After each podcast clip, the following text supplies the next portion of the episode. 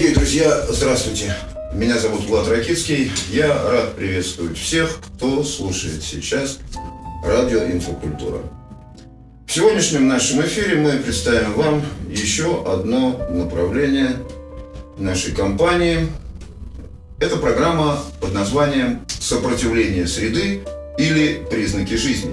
По крайней мере, таким замысловатым названием оно обозначено в нашей стартовой сетке вещания.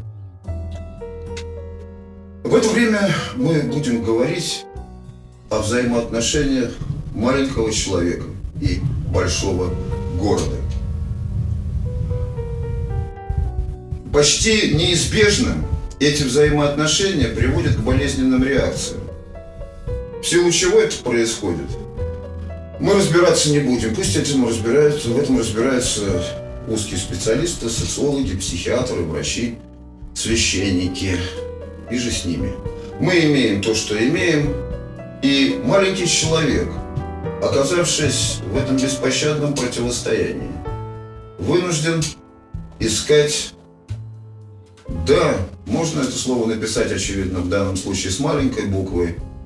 Не апеллируя к духовным и религиозным мотивам, он вынужден искать спасение – Потому что каждый день его интуиция подсказывает ему на ухо или на те органы восприятия, которым обладает его душа, что так жить нельзя. Помните, наверное, ранний перестроечный фильм режиссера Говорухина.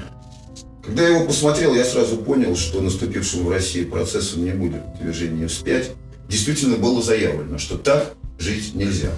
Другое дело, что это, э, что это заявление было во многом э, политизировано и так далее, и так далее. Но лично мой опыт свидетельствует о том, что если я прихожу к выводу о том, что так дальше жить нельзя, логично искать ответ на вопрос. А как же тогда надо? Мы не хотим выглядеть людьми, которые берут на себя слишком многое, но мы можем смело утверждать, что руководство нашей компании обнаружило где-то путем теоретических изысканий, а по большей части практических, и здесь служит опыт каждого отдельно взятого э, человека из тех, кто к нам присоединился, жизненный опыт, о том, что жизнь человеческого существа многоуровневая, соответственно. Соответственно, когда возникает та или иная зависимость, она также имеет многоуровневую э, структуру. Если рассмотреть наиболее ярко выраженные из них бич современного российского и не только российского общества, то есть химические зависимости, то есть алкоголизм и наркомания, при всей э, экстремальности этих ситуаций это всего лишь один из частных случаев зависимости ну, два, два из частных, э, два из частных случаев. Есть лекарственные еще, если иметь в виду ну, какие-то химические препараты. На самом деле зависимостью следует считать любое разрушительное поведение, выбор в пользу которого человек, действ... человек делает просто непонятно каких благ ожидая. В больших городах это выражено особенно ярко. И, собственно, еще романисты 19 века, такие как Федор Михайлович Достоевский или Николай Васильевич Гоголь, обращали внимание на этот странный, мрачный феномен Санкт-Петербурга. Город-призрак, город-фантом, город-обманщик. С тех пор мало что изменилось, а если что-то изменилось, то я даже полагаю вне а, лучшую сторону. Так вот, если коснуться частных случаев э, зависимости, зависимости химические – алкоголизма, наркомания, то история повествует о том, что в 1935 году в Соединенных Штатах Америки финансист Билл Уилсон и врач Роберт Смит, Билл и Боб, открыли уникальную программу, впоследствии получившую название «12 шагов». Это не знающий себе равных э, в мировой практике принцип коррекции человеческой личности. И сегодня мы посмеем предположить, что в этой коллекции зачастую любой, э, любой из жителей мегаполиса, если при более ближнем рассмотрении, то и любой другой живой человек в этой коррекции нуждается. И что полноценную жизнь он будет проживать только в том случае, если он будет уделять равное внимание всем составляющим своего бесценного и уникального существа, а составляющие эти минимум био, психо, социо, духовные. Вот. Это минимальный набор э, составляющих человеческого существа, и только уделение внимания всем из этих сегментов, признание хотя бы в теории, что все они должны быть учтены, открывает человеку путь к счастливой, радостной, плодотворной, как для себя, так и для окружающей жизни. Иное дело к достойному существованию. О достойном самочувствии человека говорят наши страницы в социальных сетях, и мы пытаемся решить вопросы дефицита человеческого достоинства, которые свойственны не только российскому, но и всего, всему мировому э, человеческому сообществу. Еще раз я хочу повториться. Мы не пытаемся спасти мир, мы пытаемся чуть-чуть улучшить условия для того, чтобы спаслись, по крайней мере, некоторые. Мой сегодняшний собеседник Павел Бороздин утверждает, что проживать человеческую жизнь достойно только с применением программы «12 шагов», вне зависимости от того, знает об этом человек или нет. Заявление, прямо скажем, такое сакраментальное, и, наверное, мой сегодняшний собеседник зарыл, э, зашил в нем значительное количество секретов, которые в течение ближайших нескольких десятков минут мы надеемся вам открыть. А, Павел, добрый день. Добрый день. И, Влад, вот что ты от меня сейчас ожидаешь? Я ожидаю рассказа о твоем знакомстве с вышеупомянутой э, программой и почему ты уверен настолько, что позволил себе такое заявление, что счастливую жизнь можно прожить только с помощью программы «12 шагов». Я понимаю, что здесь есть определенная доля иронии. И именно в этой связи, очевидно, ты сделал эту оговорку вне зависимости от того, знаешь ты об этом или нет. Вот об этом чуть-чуть подробнее. Да, я познакомился с этой программой э, где-то порядка шести лет назад. Узнал о ее существовании. Э, до э, момента знакомства с этой программой я, в общем-то, жил, ну, такой обычной, обычной жизнью, как бы мало заботясь о некой системе ценностей, мало заботясь о своем эмоциональном состоянии, мало заботясь, скажем так, о своих представлениях, зачем я живу и почему я живу именно так, а не иначе.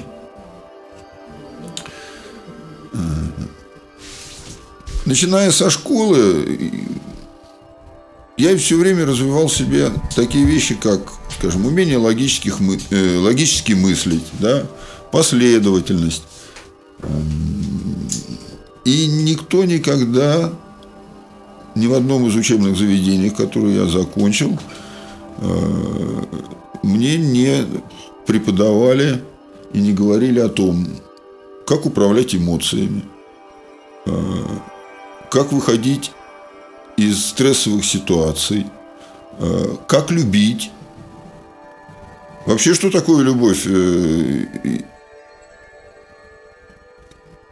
У меня были какие-то представления, но именно на уровне представлений. Э, и сегодня вот программа, как раз сегодня, если вот возвращаться к этому замечательному, замечательному явлению, без которого человека вообще не существует, как любовь, а сегодня у меня есть, благодаря программе, достаточно ясное представление о том, что это такое. Я, в общем-то, считаю себя успешным человеком и в плане э, вот, логического развития. То есть, э, то, что наработано человечеством, по крайней мере, я это не могу сказать, что освоил, но знаком там с работами Канта, Гегеля, да, вот э, эта логика мне понятна. Два слова о школьных годах. Ты упомянул, что ни в, одном э, из школь... ни в одной из школьных дисциплин ты не находил никаких рекомендаций, никаких рецептов по этому поводу. Но, тем не менее, какие школьных предметов в наибольшей степени обостряли этот поиск? Э, какой из них, на твой взгляд, вот, э, ну, пытается ответить на вопрос, что такое любовь? Я на скидку не могу ответить на этот вопрос. Я их, литература, музыка. Я их не вижу. Я даже в литературе искал логику. Мой любимый герой э, в те школьные годы и, да, пожалуй, до сих пор да, остается один из любимых моих героев – это Печорин. Э, Я почему-то так и подумал. Это Печорин, который э, считал непозволительным для себя э, открывать свои эмоции, свои чувства, держать их в себе. И я с него, собственно, брал пример всю жизнь. Я должен быть эмоционально э, скрытен, держать чувства при себе, позволительно делиться радостью – непозволительно делиться скорбью, дабы не нанести вред окружающим. Вот моя установка. То есть все, что плохое, это внутрь себя. То, что хорошее, можно э, прилично высказать. Никаких взрывов, никаких, э, чтобы это могло кого-то задеть. Вот, собственно, то есть прилично выглядеть, все эмоции в себе. Вот установка, которая просуществовала во мне до э, ознакомления с программой «12 шагов», э, благодаря которой, собственно, я и учусь сегодня э, выражать свои чувства. Э, я сегодня понимаю, что какие чувства вообще бывают. Спроси меня там вот 10 лет назад, а какие, собственно, бывают чувства – у человека, ну, назвал бы, наверное, 2-3 там, да, страх, гнев, радость. А то, что весь спектр и всю палитру чувств, которые, вообще говоря, существует, она, наверное, бесконечна, эта палитра, со всеми оттенками, там, сопереживания, соучастия, там, скорбь бывает, наверное, разная, да, там, ирония, все что угодно – то есть этот список очень ограничен был в те годы. Да? Сегодня он расширяется. Расширяется именно благодаря тому, что я знаю теперь, как их развивать, по крайней мере. Да? И мало того, самое, пожалуй, главное, я об этом задумался. Я задумался о неправильности установки, э, ну, вот моей ранней установки, э, что э, умный человек, развитой человек – это тот, который знает э, логику, понимает взаимосвязь событий, э, и при этом все чувства и эмоции держит при себе. Вот, собственно, да, моя старая позиция, которая на сегодняшний день, мне кажется, очень ограниченной. Угу, ущербный. Ущербный, да, точное слово ущербный, не позволять себе, э, вообще говоря, что радоваться жизни. То есть жизнь проходит мимо, происходят события полезные, полезные, но не более того. В лучшем случае полезные. Да, позиции такого рода возводятся едва ли не в добродетель, в какую-то жизненную мудрость. Э, Еще не все ее обладают, их ставят в пример. Я, в общем-то, этот механизм, механизм, да, хорошо знаком. И что в этом э, плане, в этой связи изменилось после знакомства с 12 шагами? Не слишком разочаровался, убедившись в ущербности своих позиций? Или уже было не до того? Разочарования вообще нет как такового. Э, знаете, я сегодня по-другому смотрю на небо. Я научился сегодня видеть, ну, если хотите, те цвета и ту радость, которые этот мир наполняют, они всегда вокруг меня. Будь то дождь или, э, там, не знаю, небо голубое. Ну, очень простой пример, очень простой пример. Еду как-то э, к себе э, на дачу, меня везет, э, в машине еду, и водитель говорит э, о безобразной погоде, что идет дождь. А я сиду, сижу и радуюсь, потому что неделю назад шел снег. И мог бы продолжать идти, но началась уже, вот, понимаете, я вижу изменения, и меня это радует. что уже не снег. Я радуюсь, что дождь идет, а не снег. То есть увидеть изменения, обратить на него внимание и отнестись к этому с благодарностью. Ты приобрел вот как минимум это важнейшее качество. Вот слово благодарность за те события, которые даже от меня не зависят, да, вот по погоде, например, ни от кого, казалось бы, не зависит. А, вот оно, пожалуй, стало одним из ключевых, вообще говоря, благодарность за то, что я... Благодарность папе с мамой за то, что я жив. Раньше у меня были большие претензии к моим родителям, да, отношение поменялось. Благодаря программе «12 шагов» оно поменялось. А, появилась благодарность вообще. Я, вот, я жив, потому что были они.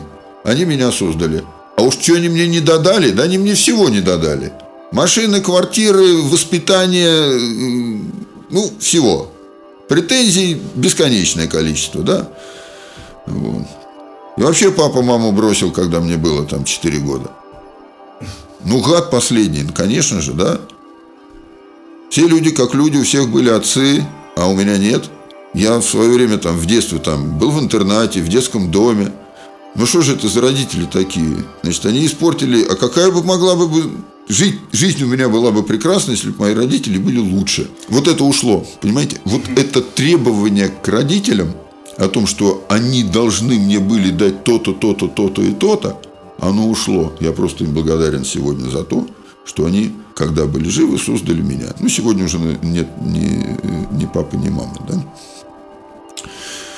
Вот. И таких инсайтов, да, которые на 180 градусов поменяли ну, мое отношение э, к каким-то явлениям, вот что с папой, с мамой взять, что вместо того, чтобы э, жаловаться, да, или э, винить, обвинять, э, что мне чего-то не додали, учителя, ну вообще люди, пришла благодарность за то, что я от них получаю. Ведь мог бы и не получить. Вообще ничего. Иными словами, жить без личных, э, без лишних и личных э, претензий и испытывать при этом чувство благодарности, более того, сделать это состоянием нормы, наверное, является мечтой многих людей, и наши слушатели, наверное, э, ну, кто озадачен этими вопросами,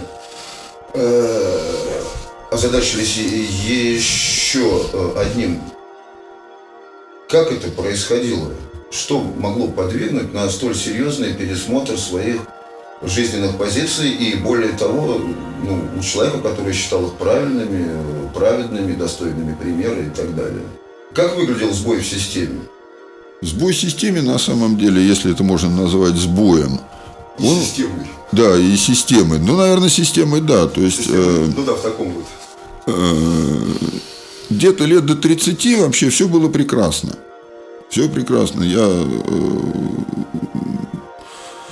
получил высшее образование, и не одно. Я сделал карьеру. У меня, значит, э, семья, ребенок растет. Все как бы замечательно. И вот это все замечательно.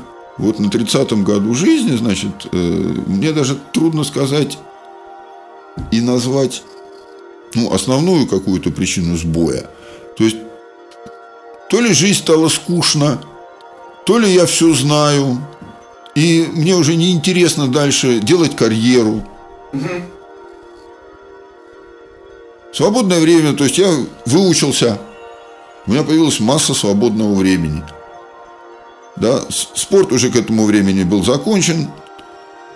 Э, и очень просто перестройка еще, да, тут сыграла с работой скажем так, э, заполнение работой своей, э, вот я свою жизнь заполнял еще и работой к тому же, да, то есть ушла работа, ушла учеба, дитё подросло, и что делать? Значит, организм нашел выход очень простой, стал пить водку. И занимался я этим где-то, наверное, так, ну, около 15 лет. Угу. Никаких там внешних, да, э, каких-то там осуждений. И в какой-то момент, да, я понял, что этот путь употребления дальнейшего, значит, да, э, ведет меня к деградации. Ну, я, и я, и там уже жена, скажем, говорит, Паша, ты деградируешь. С чем я, конечно же, не соглашался. Что ж я деградирую это? Где же я деградирую это, да? Вон, один, одни же дураки вокруг, значит, да? И вот это вот употребление, да, вот осознание собственной деградации э, поставило вот эти вопросы, собственно, а как жить дальше? Как научиться жить по-новому? Что меня может научить жить по-новому? Меня, который все знает. Ха, знать-то знает. А что тогда водку пьешь, если счастливый? То есть, по логике, я должен быть счастлив. У меня все хорошо. Зарплата, жена, дети, успех. Внешний. Внешне все замечательно. У счастливого человека потребности отключить свой разум – на мой взгляд, быть не должно. Если такое, такая потребность возникает, и она любым способом удовлетворяется, будь то водка, наркотики, э, есть, не знаю, сексоголизм существует, масса-масса... Шопоголизм. Шопоголизм. То есть, если я включаю любой из этих деструктивных механизмов, значит, со мной не в порядке. Я не могу быть счастливым, я не могу быть успешным, радостным, здоровым. Наверное, вот этот факт, да, то есть факт употребления алкоголем, который я стал, ну, я же про себя-то знаю все, я-то про себя знаю все, и я вижу, что, и, мягко говоря, я глубоко увлекся этим употреблением. И вот выход из этой ситуации уже тупиковый практически, да, я нашел в программе «12 шагов». Дорогие слушатели, для того, чтобы лично познакомиться с программой «12 шагов», вам необходимо набрать в любом поисковом режиме это словосочетание «12 шагов». Если у вас порядок с английским языком, наберите 12 steps или просто две буковки «А», как на батарейках. Если увидите рекламу батарейки, это не то. А вот если другое словосочетание, начинающееся на эти две буквы, вам как раз туда. Зайдите и сами увидите, что из этого получится. А пока, Паша, спасибо. Дорогие друзья, услышимся.